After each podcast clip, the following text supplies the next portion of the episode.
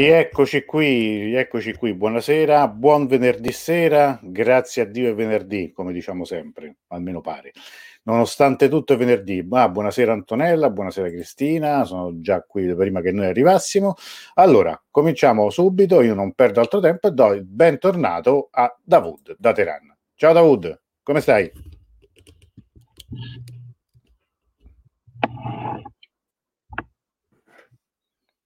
E qualcosa mi dice che non va benissimo perché Davud non ci sente. Ci senti Davud? Buonanotte. Allora, nel, allora. nel nome di Dio, il clemente, il misericordioso, buonasera, buonasera a tutti. Ciao Antonello, spero che... Allora, eh, io vi sento sì con un po' di ritardo, quindi... Vabbè.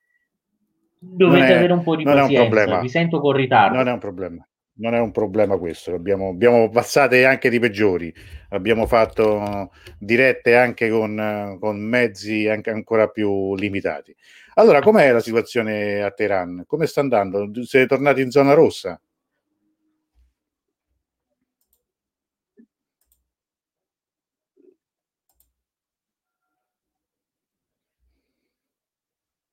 Allora, Franco, buonasera a tutti. Antonio, buonasera. Eh, Davud, però un po' di ritardo sì, però eh, qui mi sa che passa mezz'ora.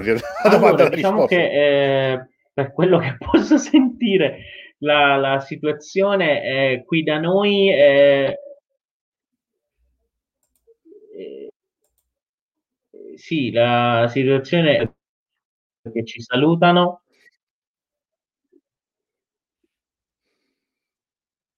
Prego, prego, continua Daud, noi ti sentiamo. Eh, eh sì, ma il ritardo è, è... Consider- eh, tanto eh...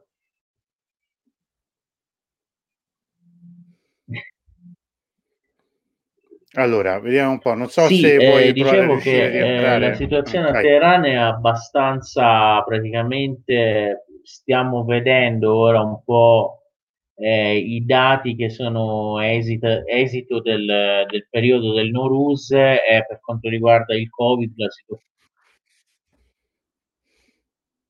Sì, sì, sì, faccio questo.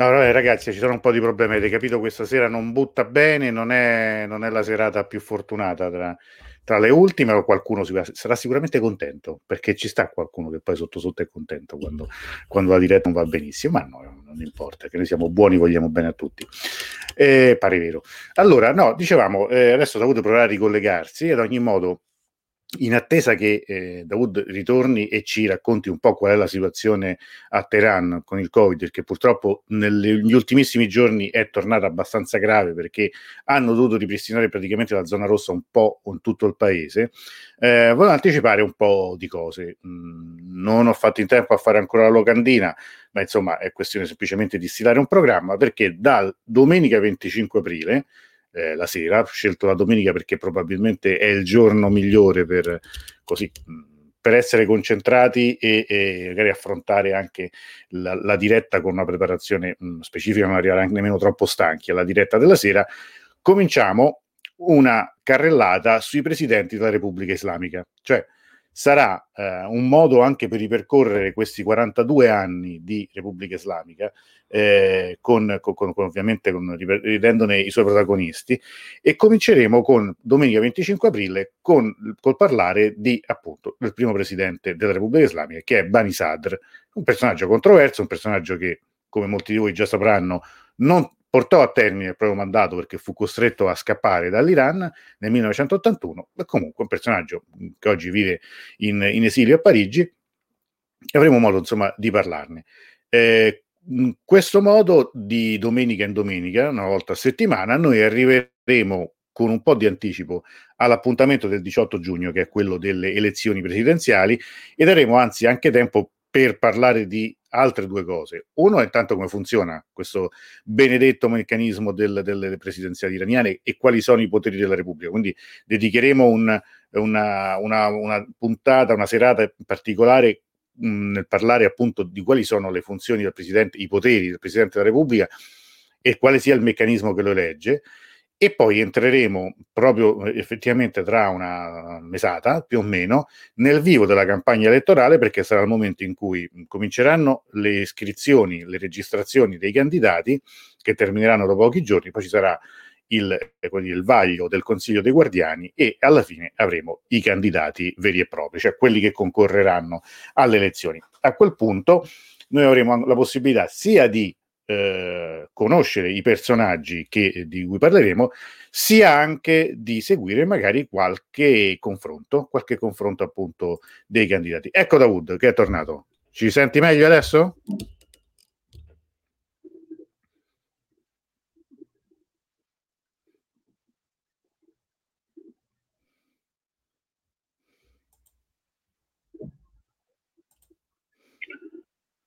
Uh, vada meglio, ora me lo direte voi se eh, mi sentite con tanta con tanto ritardo o con poco ritardo.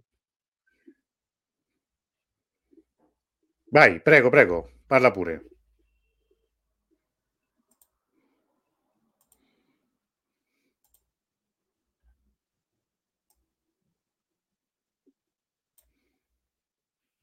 Vai, Daud.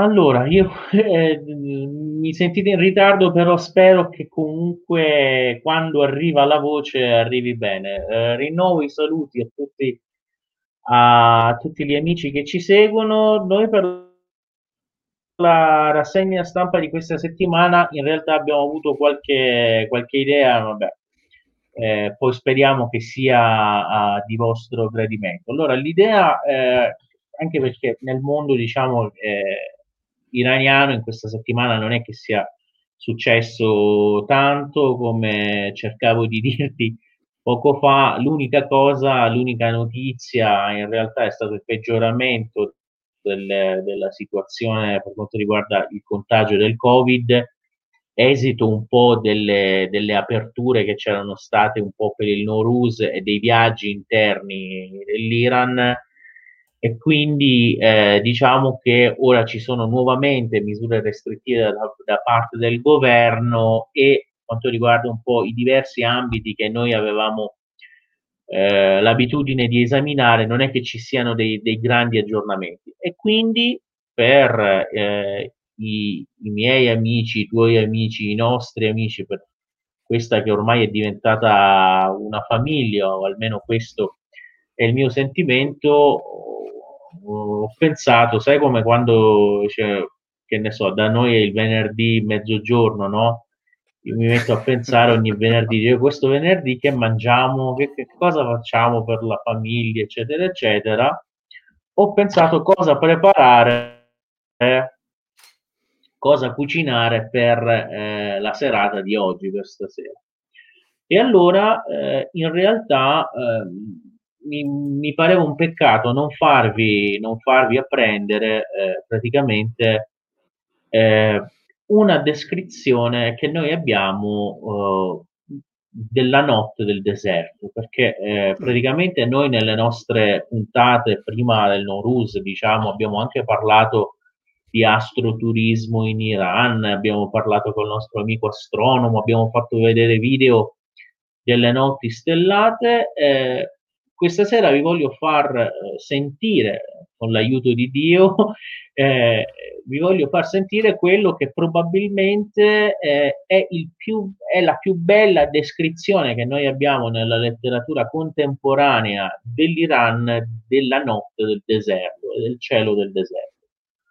Una descrizione che poi va a concludersi anche con una, tutta una serie di conclusioni che forse sono molto attuali eh, andiamo a scomodare eh, un, un, personaggio che avevamo citato anche in occasione del Nuruz, il eh, dottor Ali Shariati, che eh, anche se ripetiamo che eh, è venuto a mancare nel 1977, questo grande personaggio, diciamo, eh, rivoluzionario iraniano ha espresso dei pensieri che sono molto attuali e alla fine del, del testo di stasera uh, magari eh, vedrete se anche secondo voi è così. Allora, quindi stasera vi voglio allora, leggere dal suo libro. Solo un momento. Scusi, trovo solo un momento sì. per fare la solito nostro gioco, in modo che gli amici hanno il tempo di scri- iscriversi al gioco che faremo alla conclusione della puntata. Solo questo, prego. Vincete come al solito il esatto. calendario di Dirus. Vincete il calendario di Dirus. Quindi vogliamo leggervi dal suo libro Kabir o deserto, la notte del deserto, si intitola così questa sorta di piccolo capitolo. Prima però tu hai annunciato il gioco di, con Dirus, io annuncio il mio gioco perché ho deciso di abbinare anche alle nostre dirette ogni volta un prodotto persiano e questa sera abbinata a questa diretta particolare praticamente della notte del, del deserto abbiamo un, eh, un tappeto molto particolare che tra l'altro secondo me a te piace tantissimo vero? Eh, direi piace tantissimo sì. lo possiamo far vedere? eccolo ecco te arriverà tra un attimo probabilmente allora in due, allora, in due, co- allora, in due colori eh, questo tappeto è un com tutto seta 121 nodi al centimetro quadrato 100 per 150 come eh, diciamo dimensione ma soprattutto soprattutto è la cosa particolarissima è che riproduce questo è un altro colore blu un po' più intenso riproduce esattamente il disegno che sta l'argomento particolarissimo che sta sotto la cupola della moschea eh, della regina Oshaykh Lutfullah di Isfahan, la moschea che tra l'altro eh, Antonello ha esattamente alle sue spalle. Esattamente, tolgo questa qui. È un, un qualcosa di mol, molto particolare, molto, par- molto particolare. Eh, esatto, esatto lo, lo, dice anche Franco. Eh, e eh, per quanto riguarda questo è questo tappeto poi in realtà c'è in diverse dimensioni noi ora stasera vi presentiamo quello 100 x 150 il valore del tappeto è, eh, sui, è di più di 2500 euro ma noi visto che abbiamo le nostre fonti eccetera eccetera Qualora qualcuno fosse interessato, lo vendiamo a 1850 euro. E detto questo, ah, rispondiamo a Franco, ha, do, ha, due nomi la moschea, sia Moschea della Regina, ma il nome primario era la moschea dello Sheikh Lutfullah. Sto Sheikh Lutfullah era il, eh, il suocero di Shah Abbas e la moschea inizialmente venne fatta in suo onore. Allora, noi, se tu permetti, siamo tutti d'accordo, Prego. abbiamo parlato di gioco di Rus, del tappeto abbinato, eccetera, leggiamo finalmente Stanotte del deserto. Il deserto è questa terra del nulla, piena di segreto, dove il mondo e l'aldilà stanno uno di fronte all'altro. La terra del deserto è l'inferno ed il suo cielo è il paradiso. E la gente che vive nei deserti si trova in mezzo in un purgatorio, con la pelle secca attaccata alle ossa, abbrustolita dal caldo. Questa gente ha sempre la fonte solcata da rughe profonde alle labbra di un uomo che piange, ha il cuore afflitto dal rimorso, che non riesce a dimenticare una scena terrificante. La gente del deserto ha le sopracciglia così folte da far pensare che quelle siano due braccia che stringono forte a sé gli occhi per dar loro rifugio. E poi ci sono le palpebre che per l'eccessiva paura si tuffano sulle pupille per nasconderle. Quelle pupille che sembrano essere state colpite dai pugni di un pugile, che scappano dentro e che sono permeate da uno sguardo umile e debole. È tutta colpa di quel sole infernale del deserto. Nel deserto guardare è difficile e bisogna appoggiare la mano sulla fronte per creare ombra per nascondere lo sguardo in modo che il deserto non ti veda. Nel deserto adorano l'ombra e non il sole, vogliono la notte e non il giorno. Non chiedono di essere illuminati dalla luce dei grandi, ma vogliono solo l'ombra della loro protezione. La notte del deserto, questo essere affascinante e celeste che la gente di città non conosce. La notte che conoscono in città è un'altra, è la notte che inizia il mattino. La notte del deserto è difficile da descrivere. Quando col calare del sole arriva la quiete della sera, quiete che in città arriva a mezzanotte ed è continuamente disturbata e instabile, il giorno brutto, spietato, cocente e asfissiante del deserto muore e la brezza fresca e allettante del, vre- del vespro in- informa l'inizio della notte. Le notti di quell'estate infernale del deserto sono le notti che aiutano a immaginare il paradiso. Il chiarore di luna di quelle notti è fresco, amorevole e piacevole. È il sorriso di Dio che ti accarezza. È il chiarore di luna delle città, delle terre ricche d'acqua e di alberi, che è umido, triste. In città la luna allastra come se fosse malata e le stelle sono come i brufoli del volto sporco di una vecchia strega che insiste nel volere apparire come una fanciulla giovane, bella e innocente, dandoci dentro con il trucco. Ma il cielo del deserto è un palmetto spento e pieno di chiarore di luna, e ogni volta che sottraggo il mio cuore impaziente alla sua pioggia invisibile e silenziosa e lascio spaziare il mio sguardo nel suo campo verde, come disse quel mio amico poeta, Sento il lamento mescolato ai singhiozzi di quello spirito pieno di dolore. Sento le lacrime di quel mio vero e autentico imam, che come questo suo sciita ignoto e insignificante si trovava accanto a una città malvagia e nel cuore di un deserto dove le tue urla non si sentono, lui poggiava dentro un pozzo la sua testa e piangeva. Com'è terribile quell'istante in cui un uomo piange. È una tragedia. Mi fermo solo un attimo per spiegare due citazioni più o meno che Shariati fa ne, finora, ha fatto finora. Ha detto che eh, quel cielo verde, praticamente quel campo verde, come dice il mio amico poeta, Infatti. Il suo amico poeta chi è? È Hafez di Shiraz.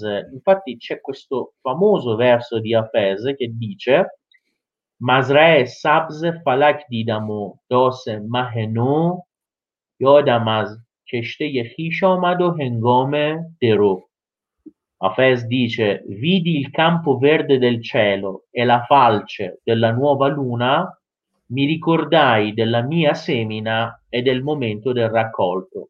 La sua semina intende le sue azioni in vita e poi il raccolto che farà nell'aldilà.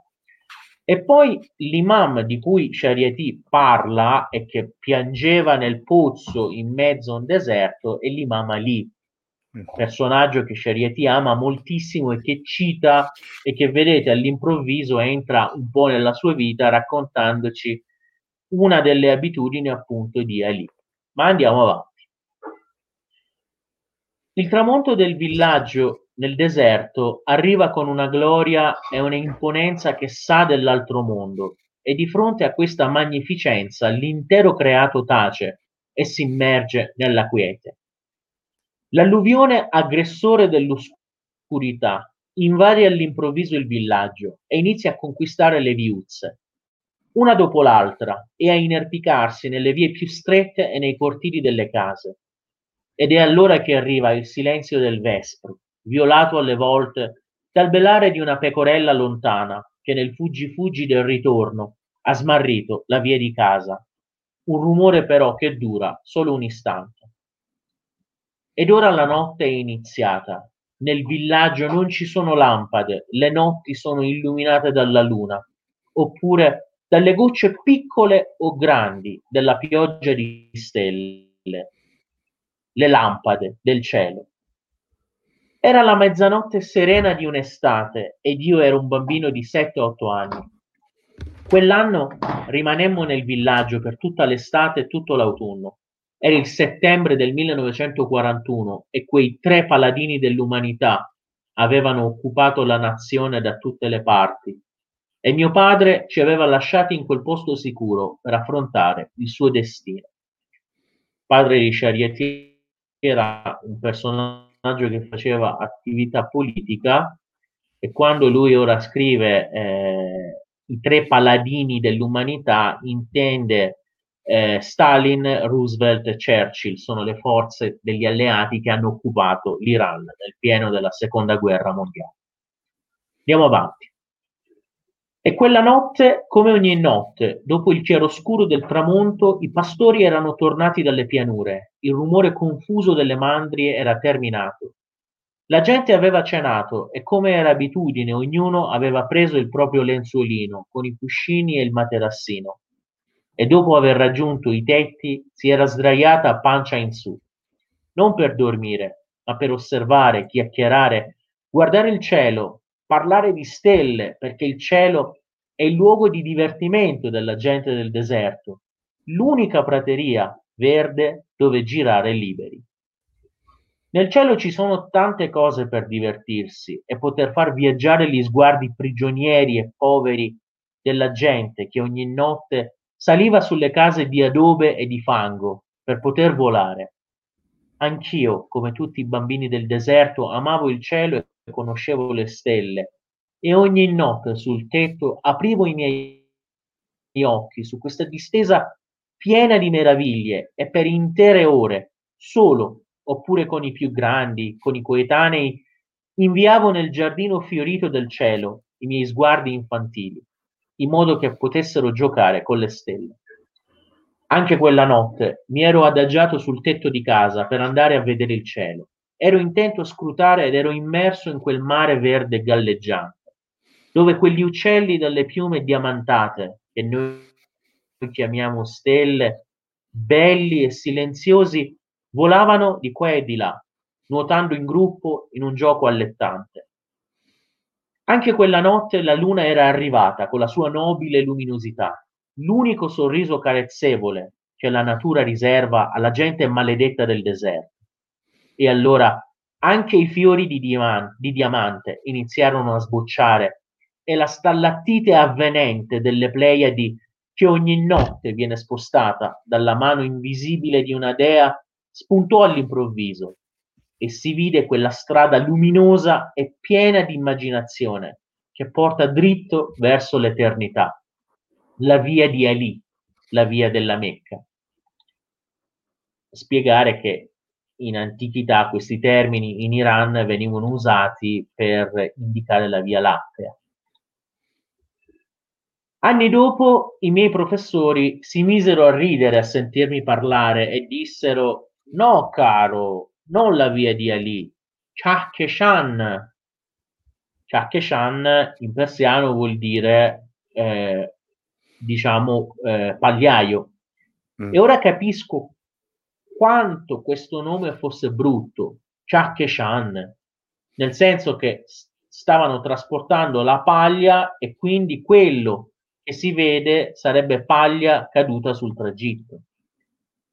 Sono esterefatto che lo sguardo chic della gente che abita nell'asfalto della città veda questa bellezza come della paglia, mentre lo sguardo dei contadini trasportatori di paglia dei villaggi vede ciò come la via di Ali, la via della Kaaba, una via attraverso il quale Ali raggiunge la Kaaba, la Mecca.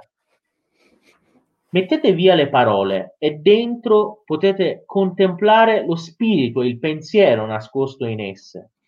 E quelle frecce luminose che alcune volte penetrano il corpo buio della notte, quelle erano le frecce degli angeli custodi del regno dei cieli. Ogni volta che Satana e i demoni suoi complici cercano di approfittare della notte e con qualche inganno mettere piede in quel mondo celeste dove il male non deve mai arrivare e dove gli estranei non devono mettere piede, ecco che i guardiani del sipario della purezza del cielo li colpiscono con questi meteoriti infuocati e li spengono e li spingono verso il deserto. E anni dopo i professori e i sapientoni della città risero di me, dicendo: No, caro, queste sono pietre staccatesi da pianeti distrutti che dopo l'impatto con l'atmosfera terrestre iniziano a bruciare per la loro alta velocità e poi si distruggono. Ed era così che ogni anno che venivo promosso agli esami e in estate tornavo nel deserto, venivo sempre più privato di tutta quella bellezza, di quei piaceri e di quegli spunti pieni di poesia, immaginazione, magnificenza e infinito pieno di sacro e di quel cielo pieno di metafisica. Quest'anno, quando sono andato, non ho più rivolto la testa verso il cielo e sono stato costretto a cucire il mio sguardo sulla terra. Qua si possono scavare dei pozzi profondi, là si possono piantare le barbabietole. Abbiamo parlato solo del suolo e abbiamo solo guardato il terreno. Quel mondo pieno di meraviglia e segreto era diventato una casa fredda e senza spirito, solo l'esito della combinazione di alcuni elementi chimici.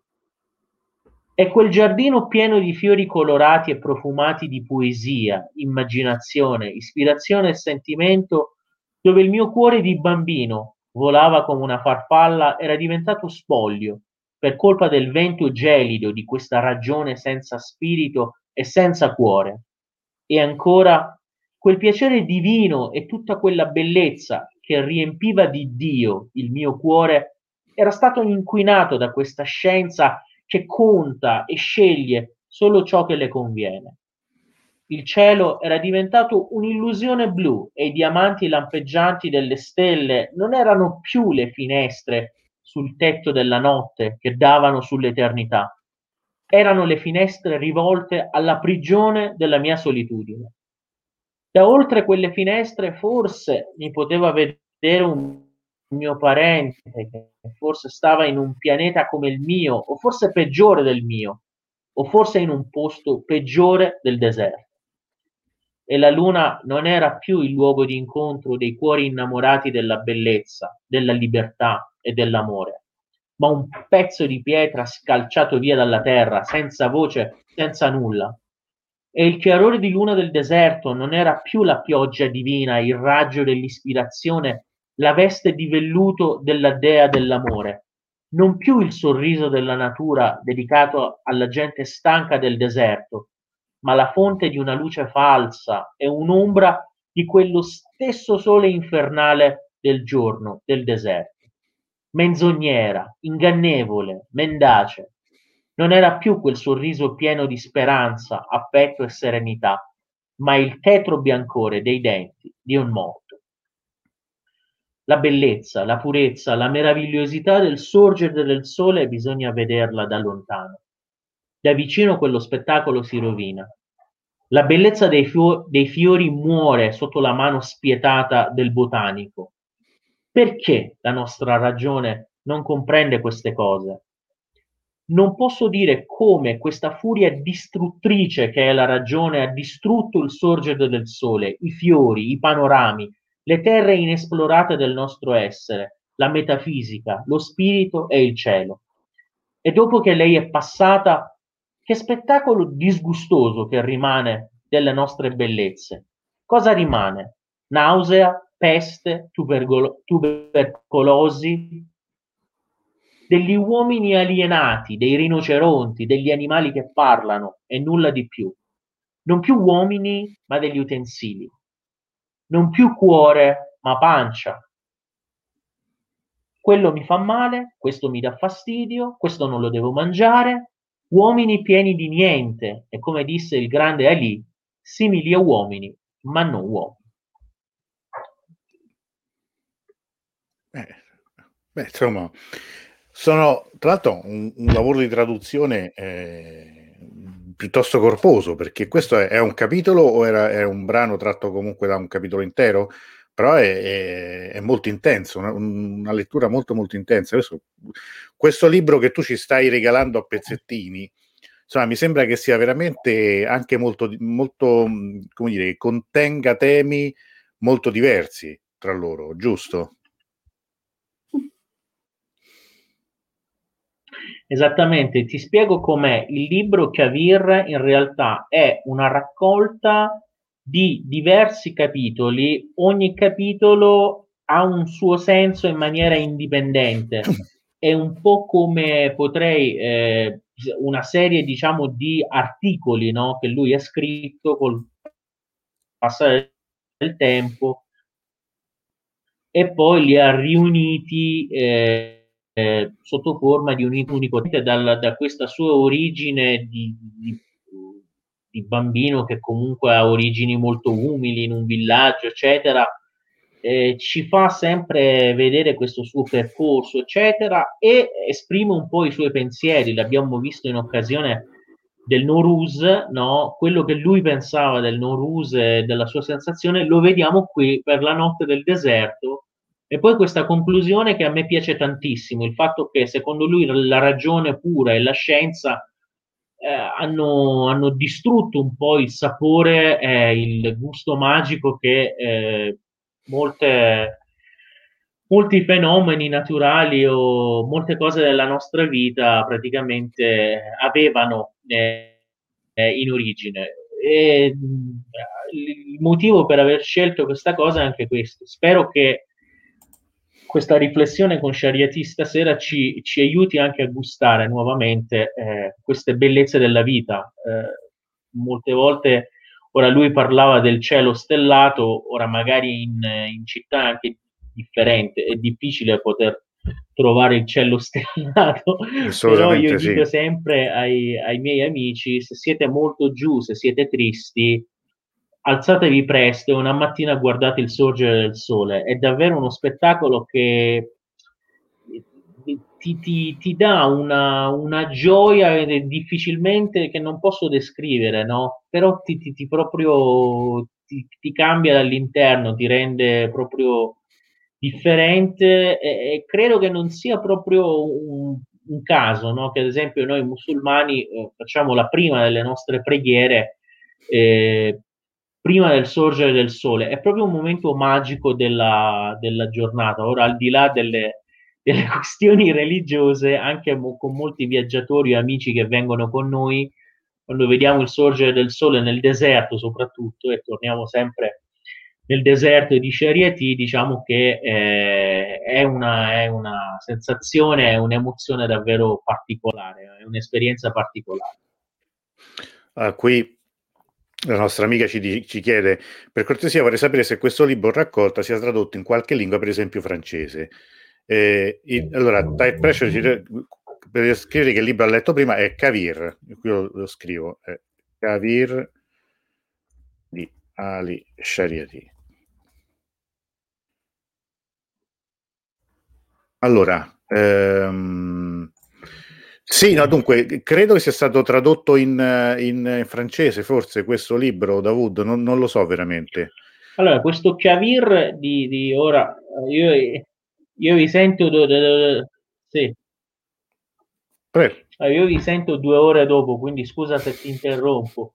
Eh, il, no, il Kavir, eh, ripeto, esiste in altre lingue, è stato tradotto, però eh, non in italiano ed è un peccato, in realtà è da anni che io ci sto pensando e quest'anno anche per, eh, diciamo che l'inizio a darmi l'input iniziale è stato proprio il tuo festival tuo, nostro, di tutti, diciamo.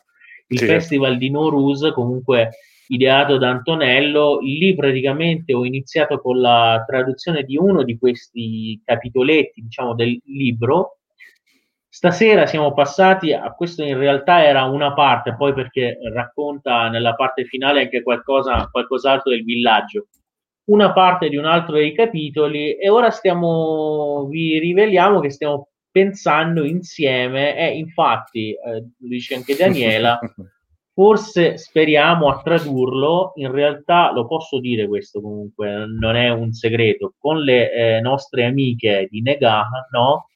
Stiamo cercando di eh, proporlo agli editori italiani e vediamo, vediamo se qualcuno sarà interessato, inshallah potremo anche eh, passare alla traduzione. Però, ripeto, sì, tornando, tornando al, al discorso dell'inizio del programma, eh, ormai siete la mia famiglia, quindi eh, al di là che il libro venga tradotto, non tradotto, eccetera, eccetera, eh, le, le, parti belle ve le faccio assaggiare come, come il venerdì quando cucino per la mia famiglia. Bene, no, questo è un dato molto bello. In entrambi i brani che tu hai tradotto eh, c'è un fortissimo rapporto con la natura, sia quello del Narus sia quello di oggi.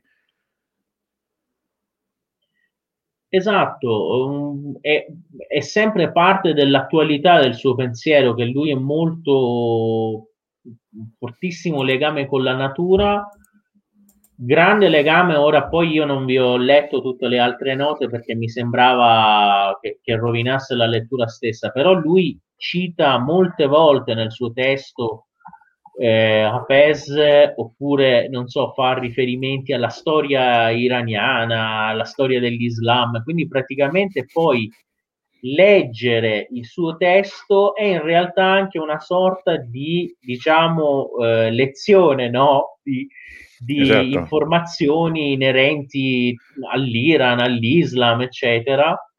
Ed è, ed è, ed è davvero fantastico. Infatti, eh, coloro che ci sono proprio dei veri fan sfegatati di lui in Iran ancora oggi, e diciamo che la generazione dei, dei miei genitori, diciamo, erano tutti mm. innamorati di lui proprio per questa sua per questo suo scrivere, per questa prosa bellissima e molto, molto affascinante. Tra l'altro, ecco, tu mm, in una nota hai spiegato i tre grandi no, a cui fa riferimento, eh, che sono appunto i tre che, che, tra l'altro si riunirono proprio a Teheran la prima volta, nel dicembre del 1941, della conferenza di Teheran, che è la conferenza che poi è quella che dopo sarà seguita dalle altre più note nella cronaca, cioè quella di Yalta e quella di Potsdam. Lui, scherzo, lui scherzosamente, sì. Prego.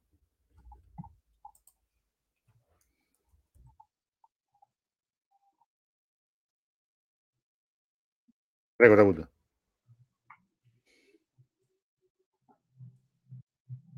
No, dico, lui scherzosamente dice quei tre paladini dell'umanità, no? Ma si vede che scherzano perché poi dice che avevano occupato la nazione da tutte le parti. Sì, stavano lì per decidere poi le sorti di milioni e milioni di persone. Mm, e, e, tra l'altro io ricordo sempre tutte le nostre eh, occasioni in cui io parlo, posso parlare un po' di storia contemporanea dell'Iran, che la centralità di questo paese nella storia contemporanea, non solo quella, quella storia antica, o la storia del Medioevo, ma la storia contemporanea è data dal fatto che eh, fu centrale nel corso della seconda guerra mondiale, anche se non partecipò a quella guerra. Cioè, l'Iran non aveva dichiarato guerra a nessuno, non era, non era, non era ancora entrato insomma, nel, nel, conflitto, ma venne occupato e lì si decisero le sorti del, del, del, di una parte di, della strategia da adottare, cioè quella ovviamente di combattere fino alla resa incondizionata dell'asse. Ehm, qui Davide ci dice i candidati per le elezioni di giugno, eh, tempo al tempo, i candidati adesso fra un mese ci saranno le iscrizioni eh, per, per, il registro, insomma, di tutte le migliaia di candidati che vorrebbero candidarsi. Poi ci sarà il vaglio da parte del Consiglio dei Guardiani e quindi tra un mese, una decina di giorni, tra 40 giorni avremo i candidati. E, e poi ne parleremo. Ricordo, mh, mm, forse Davide si è collegato uh, dopo, ma da 25 aprile il, ogni domenica sera io però, parlerò. Però dai, ora visto che, che è arrivata la notizia. Dicevo, parlerò dei, dei, vecchi presidenti della Repubblica, faremo delle, delle puntate mono, monotematiche, prego.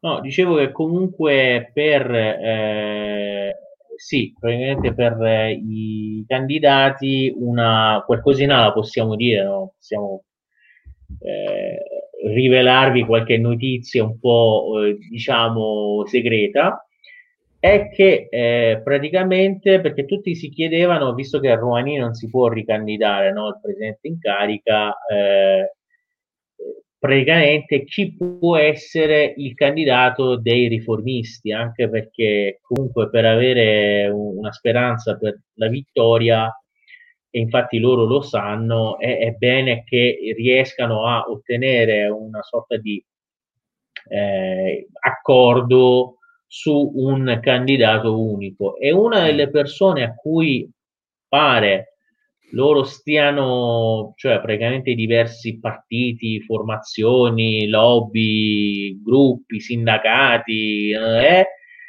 riformisti eh, stanno chiedendo di candidarsi, ma al momento lui non avrebbe ancora accettato, sarebbe eh, Hassan Khomeini, ossia il nipote, diciamo, del fondatore della Repubblica Islamica, un personaggio che in tutti questi lunghi anni è un religioso pure lui, quindi ha il turbante, turbante nero tra l'altro perché è della uh, dinastia del profeta, e eh, in questi anni si è, eh, tutti questi anni si è occupato diciamo di una grande casa editrice che è quella che pubblica le opere eh, inerenti proprio all'Imam Khomeini, al nonno. E eh, in realtà un personaggio molto amato anche per chiare ragioni, eh, però eh, mh, a quanto pare sono, non sono assolutamente notizie confermate o ufficiali, però eh, nonostante lui piaccia molto e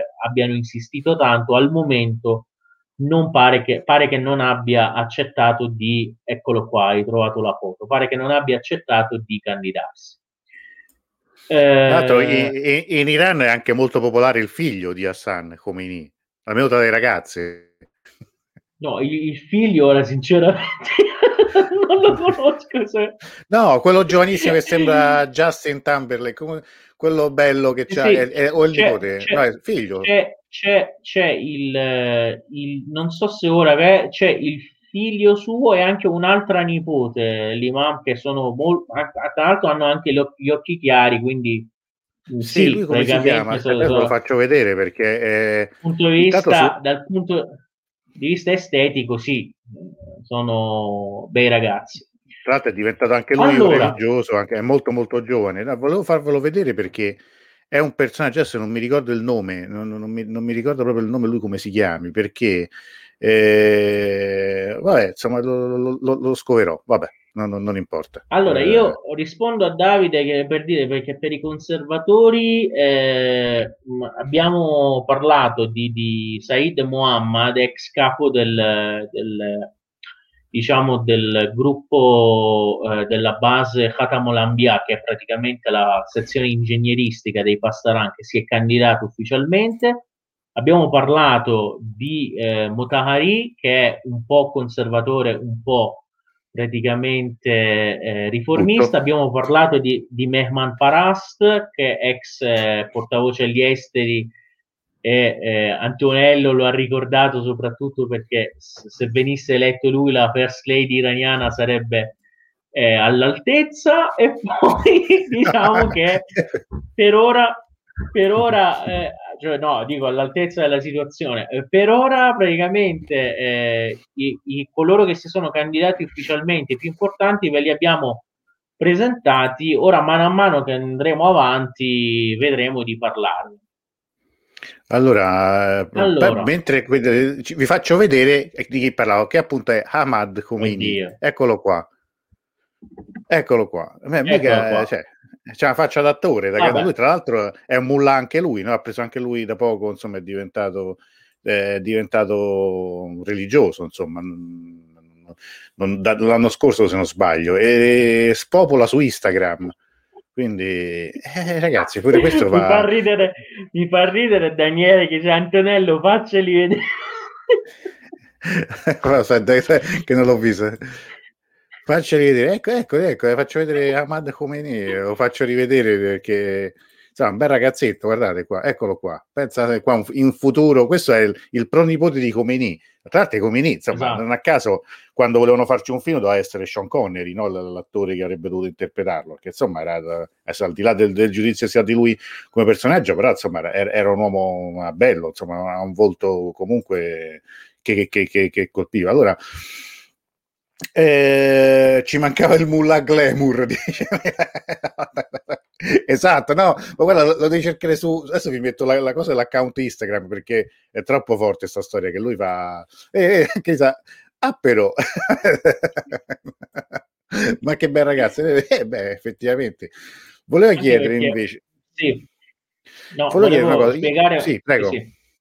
no volevo spiegare una cosa una questione perché ora eh, comunque nella sua famiglia, ripeto, tutti hanno questa pelle molto chiara, gli occhi chiari, eh, anche perché, per chi non lo sa, eh, che come famiglia, la famiglia del, dell'Imam Khomeini erano eh, provenienti da una zona del Kashmir, no? del Kashmir, eh, zona contesa oggi tra, tra Pakistan e India. E lì in quella regione del mondo, forse per gli amici che conoscono anche, non so, l'India, eccetera, eccetera, c'è questa proprio questa particolarità etnica, eccetera, eccetera, e ci sono anche tutta una serie di, di, di persone proprio così, dai volti di questo tipo, e quindi eh, praticamente è, è, è, questa un po' la radice che vi volevo spiegare.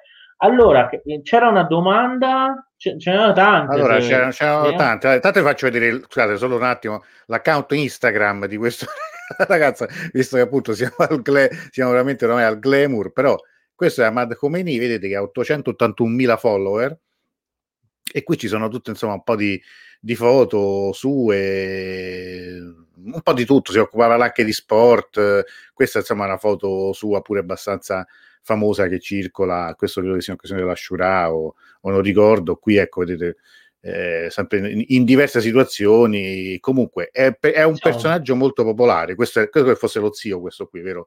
Questo bianco e nero esatto. che si vede esatto. qui sulla destra, esatto. eh, che è morto che Questi, con lo stesso nome. Con lo stesso nome. Qui è con il padre, quindi, vedi, bravo ragazzo, che è affettuoso esatto. col padre. Qui, qui, è, è, un racconto, qui ovviamente anche sul, sul coronavirus e, e, via dicendo. Quindi, insomma, se, se, se, la cosa vi può interessare, anche così a titolo informativo, eh, il, il, il, suo account esatto. è Hamad Khomeini. E questo per dovere di cronaca ve l'abbiamo fatto vedere. Certo. Allora, dicevamo, dicevamo prima del da, eh, Davide chiedeva di Raisi prima e, e dice di Soleimani, comunque Soleimani, se, se, l'abbiamo detto insomma in parte. Ah, eh, secondo me no, comunque, se posso ris- eh, secondo me no, eh, proprio per eh, un po' le caratteristiche del suo personaggio, no, secondo me no, no ma infatti, non si sarebbe candidato presidente. Sai, questa è anche una narrazione che è andata bene da noi dopo che l'hanno ammazzato perché hanno cominciato a dire che era stato colpito il numero due, non si capisce bene perché Soleimani fosse il numero due, non il numero uno, dando per implicito che fosse Khamenei. E, um, no, ma neanche secondo me lui si sarebbe mai candidato e non sarebbe no. stato fatto candidare. Cioè, eh, su questo la guida Khamenei si, si, è espresso molte volte, ha sempre detto i militari hanno un dovere che è difendere la nazione, non non fare politica. Sì, infatti lui, lui, praticamente era un personaggio che si sentiva soldato e considerando un po' quello che andava a fare non lo faceva perché eh, riceveva lo stipendio, aveva questa missione, al di là del fatto uno può essere d'accordo con lui o no, ma è chiaro che lui credeva eh, assolutamente in ciò che faceva, quindi lo faceva come una missione, come un dovere praticamente, si sentiva un soldato che doveva fare ciò che eh, faceva, ciò che gli era stato affidato e quindi non credo assolutamente che lasciasse quello che tra l'altro lui aveva eh, definito il paradiso in terra, no? appunto battersi per, eh, per una, una, causa giusta, per la propria per appunto una causa giusta nel fronte anziché poi eh, per ora. Eh, dice Fabri Notturno, dice che io ho parlato con un iraniano che risiede in Italia e mi ha detto che la figura di Ruani non è vista Quindi, tanto positiva perché, perché non, non avente polso. Voi concordate? Voi concordate? Allora, eh, è difficile concordare o meno, nel senso che eh, è, è, difficile concordare o meno, però io posso dire che purtroppo c'è una cosa, un, ormai c'è una tradizione dico è difficile concordare o meno, però c'è una tradizione ormai anche secondo me molto brutta in Iran che alla fine diciamo del, del mandato di un governo, al di là che sia stato buono o cattivo, eccetera, eccetera, si cerca di sparare a zero su quel governo e dire che non ha fatto nulla di positivo e questo secondo me non è giusto, nel senso che se fosse Rouhani o se fosse stato qualsiasi dei presidenti precedenti, non, so, non, sarei stato d'accordo sul fatto di dire che non è stato un buon presidente. Ogni, ogni, amministrazione ha i suoi punti deboli e poi anche i suoi punti di forza. Eh, però attualmente, visto che ripeto, c'è questa abitudine alla fine del mandato sparare a zero su un governo, attualmente sì, tutti in Iran concordano sul fatto che è stato un pessimo governo, però eh, ripeto, la mia umilissima posizione è che non, non, non, esiste il nero assoluto e manco il bianco assoluto, quindi D'altra parte, il governo Rouhani a mio avviso ha fatto sia cose positive che negative, molto, molto umilmente. Sempre con dovere, dovere di cronaca, ricordiamo che è stato così pessimo che gli iraniani l'hanno rieletto, perché Rouhani è, è, sta finendo il suo secondo mandato consecutivo e per questo non si può candidare, eh, perché la verità è questa, cioè io quando dico sempre, no, ah, ma questo anche in Italia comunque è, così, è Dawood, tutti quanti, eh, fa schifo, eh, vabbè, ma allora perché l'avete, qualcuno l'avrà votato, perché se no non si capisce, cioè non è che hanno tirato a sorte e che è uscito. Quindi eh, Rouhani in realtà nel 2017 quando venne rieletto, venne rieletto anche insomma su, su una spinta che già si stava affievolendo. Infatti è, è, un pensiero, è un pensiero... No.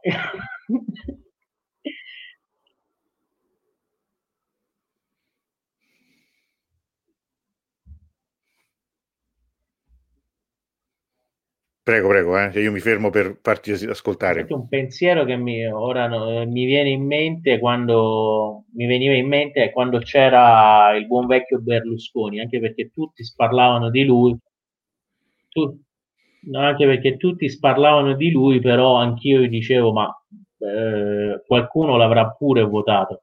Allora, eh, ma sai, questa era una vecchia, una vecchia storiella con le, che, con le che domande. ricordo che che diceva sempre di, di, di, un, di, se tu prendevi il taxi a eh, Roma essendo pa- parlavano tutti male di Andreotti perché poi c'erano questi mm. politici e poi il peggio di tutti Andre- alla fine del viaggio dice ma scusi ma lei perché ha votato? per Andreotti ovviamente questa era, era, una storiella che raccontava un giornalista italiano un po' di anni fa allora ehm, qui aspetta c'era Davide che dice eh, comunque come sono andate le cose difficilmente vinceranno ancora i riformisti. Sì, ma vediamo anche come andranno le cose, eh, perché manca pochissimo tempo, ma insomma le, le, i giochi non sono proprio chiusi su quella storia. Sappiamo che hanno ricominciato a parlare, vediamo un po', però certo è così. Allora, invece Fabri dice, sì è vero, però questo ragazzo iraniano aveva invece sottolineato che lui preferiva Ahmadinejad, il quale pur volendo fare l'antiimperialista era stato più convincente secondo lui, anche se non perfetto. Eh, questo, ma questo ti dà anche la misura del fatto che esiste una dialettica interna e che quindi c'è chi preferisce un, un, certo orientamento e chi ne preferisce un altro. Questo io lo vorrei ricordare, questo, concedetemi questa parentesi, anche a un nostro mh, mm, connazionale eh, che si chiama Mario Draghi, che in questo momento sta lì a Palazzo Chigi, che eh, lui è liberissimo, anzi ha il dovere di fare tutte le critiche che vuole al signor Erdogan. E io condivido le critiche perché a me Erdogan non piace, ma quando dice che è un dittatore, lui dovrebbe ricordarsi che le parole hanno un peso e che in politica, visto che lui adesso fa il politico, non fa più il banchiere, non puoi dare del dittatore a uno che dal 2002 vince le elezioni che ci piaccia o meno, a me non piace che le vinca Erdogan, ma eh, non è che il mondo va come piace a me, altrimenti vi assicuro che avremmo un mondo molto diverso, il vaccino sarebbe stato privato tutti i brevetti, adesso avremmo fatto rinunciato ai, ai profitti, credo che la Roma avrebbe vinto nel frattempo 20 coppie dei campioni, Champions League come si chiama, e tante altre belle cose, però purtroppo nessuno decide da solo il mondo. Allora, ehm, Può essere, anche io sono per Ahmadinejad, eh, ma Ahmadinejad per esempio bisognerà vedere se si potrà, eh, se si ri, ricandiderà e se la sua candidatura sarà ammessa, perché questo è un grosso... Allora, io... Eh, allora... Prego.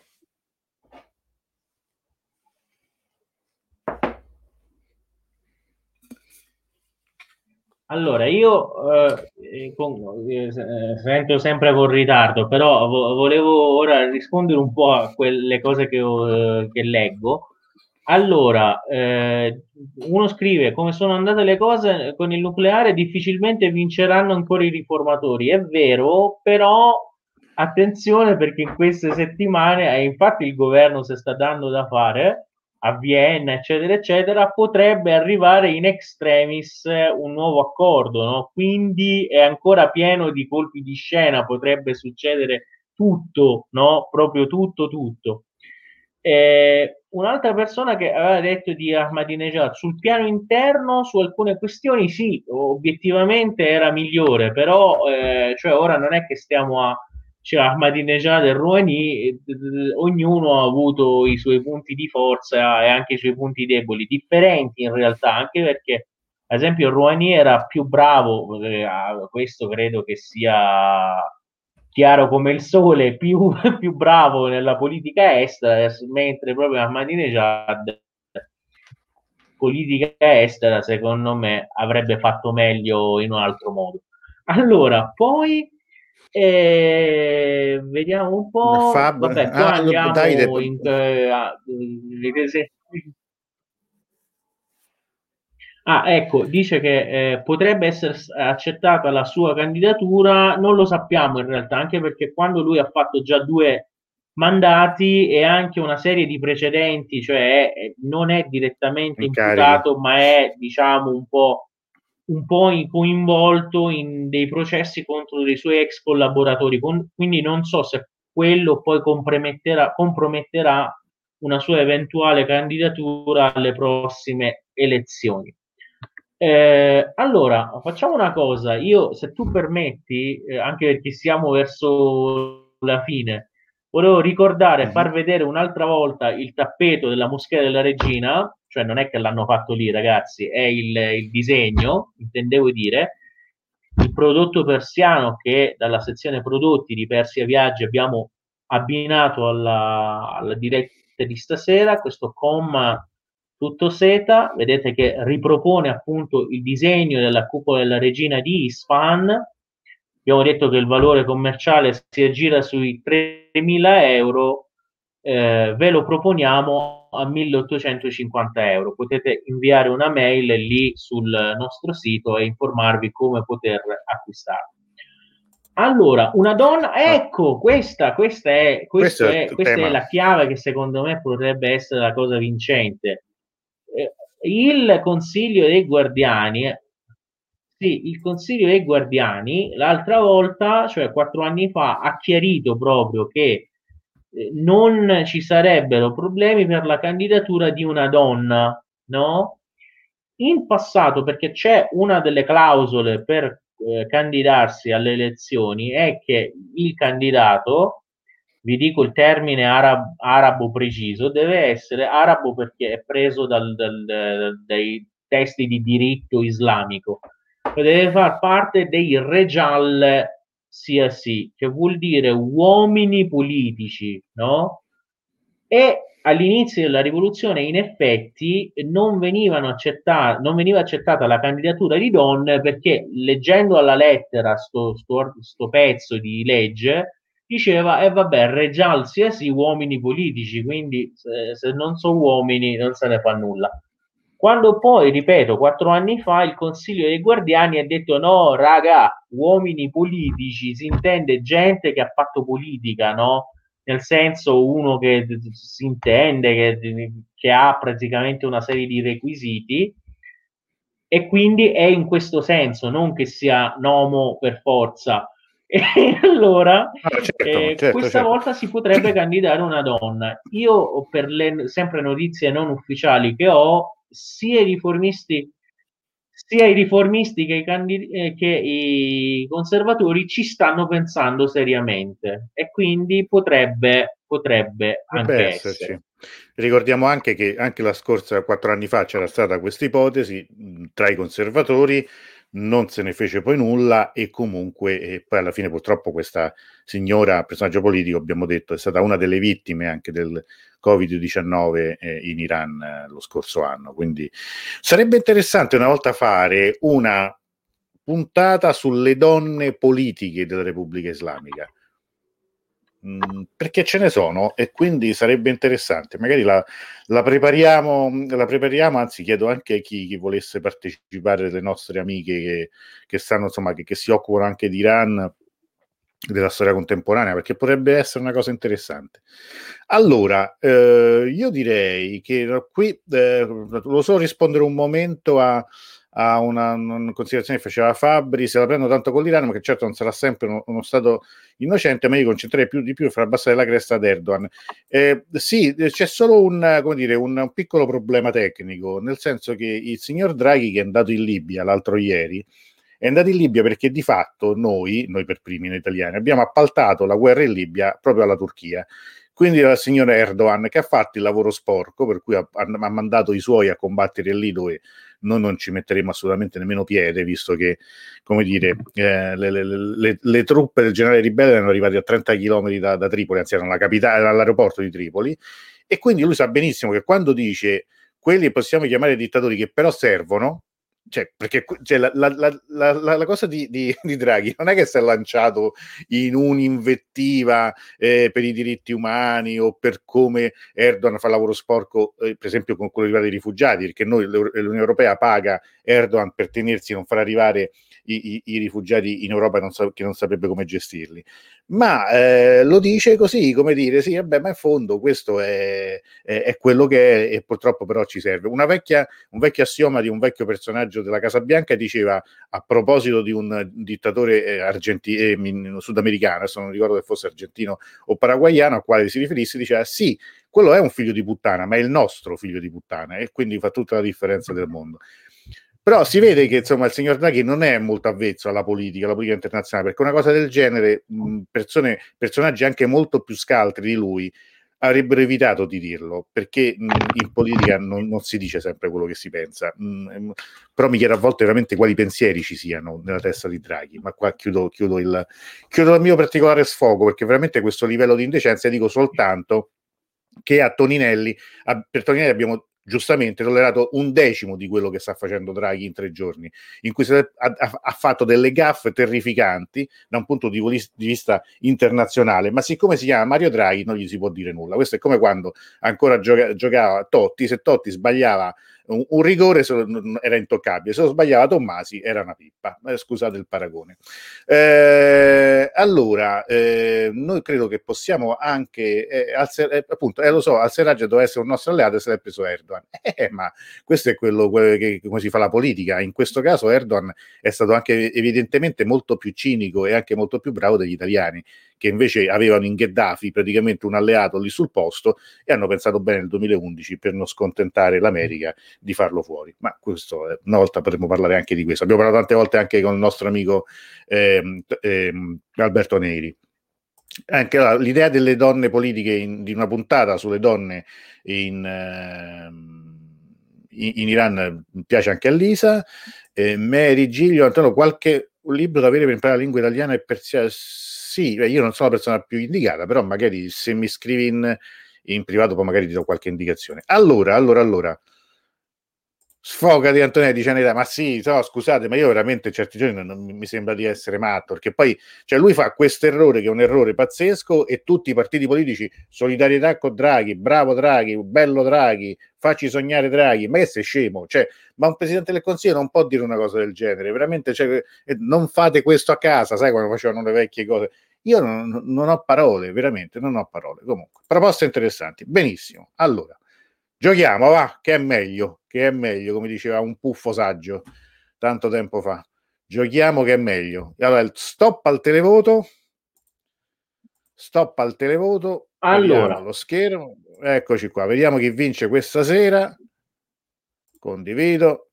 Ecco qua. Allora, sì, una cosa che a Davide dobbiamo dire, ultimissima cosa, ultimissima cosa che volevo dire a, rispondere a, a, a una domanda Prego. era che eh, sì, abbiamo avuto diversi viceministri donna e anche ministri, eh, vicepresidenti e don, eh, di donna e anche ministri donna.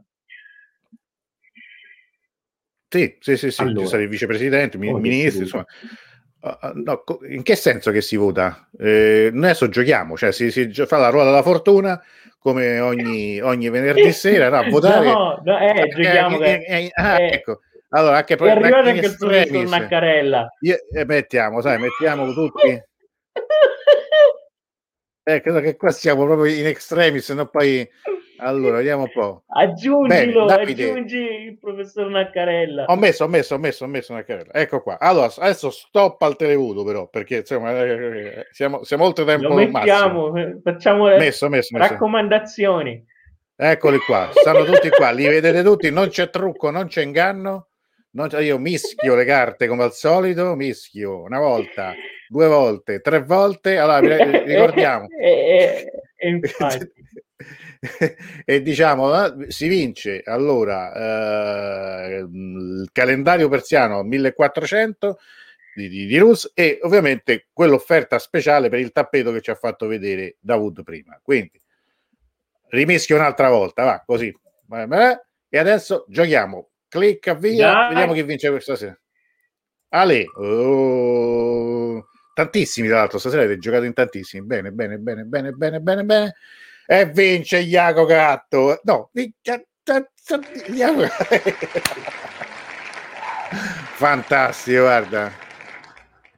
Benissimo, benissimo. Allora, eh, sono contento, insomma, lei, con, con, con Iaco c'è un figlio, Iaco Gatto, Benissimo. chiamo così, perché il Dai. nickname qui è questo, e quindi la chiamo col suo nome d'arte. Eh, ci sentiamo, ci sentiamo in, in, messaggio privato. Allora, Davud, noi ci vediamo quando ci vediamo? Ci vediamo venerdì prossimo? Se Dio vorrà, sì. Se Dio vorrà Va saremo bene. qui a parlare di un'altra cosa, proporvi un altro prodotto persiano e speriamo che ci si possa ritrovare. Benissimo. Allora io invece do appuntamento a tutti voi, se non ci saranno novità, a giovedì prossimo, quando parleremo, eh, presenterò un libro che in realtà ho già presentato, ma non qui, ma all'Università di Bari, sempre in via telematica, che è il libro di Rosario Milano, L'Italia di Randi Comeni, Le Monnier, appena, appena uscito, molto, molto, molto interessante. Saremo appunto con Rosario eh, giovedì sera, poi manderò ovviamente tutte le, le mh, indicazioni del caso. Io vi invito, come sempre, a iscrivervi al canale di Dirus su Telegram, che è un sistema Telegram, insomma, non è molto usato in genere in Italia, però è molto utile per avere gli aggiornamenti. Ah, visto che ci sono, che mi sono ricordato, io invito anche assolutamente, se non l'avete ancora fatto, dovete fare immediatamente a iscrivervi al canale di YouTube e attivare la campanellina che vedete in alto, così vi arrivano le notifiche quando quando c'è qualcosa, quando programmo una diretta. Detto tutto questo, credo che insomma veramente abbiamo detto tutto. Vi saluto tutti. Grazie alla serata e buon fine settimana. Grazie, buon venerdì. Tutti i libri molto interessanti. Sì, quello di, di, di Rosario Milano è un libro molto interessante, quindi ne parliamo giovedì sera.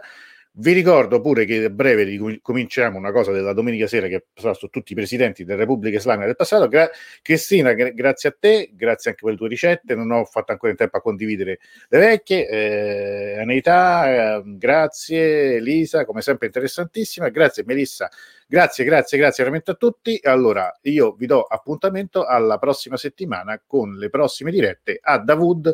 Do appuntamento come sempre al venerdì sera. Buona serata a tutti e grazie.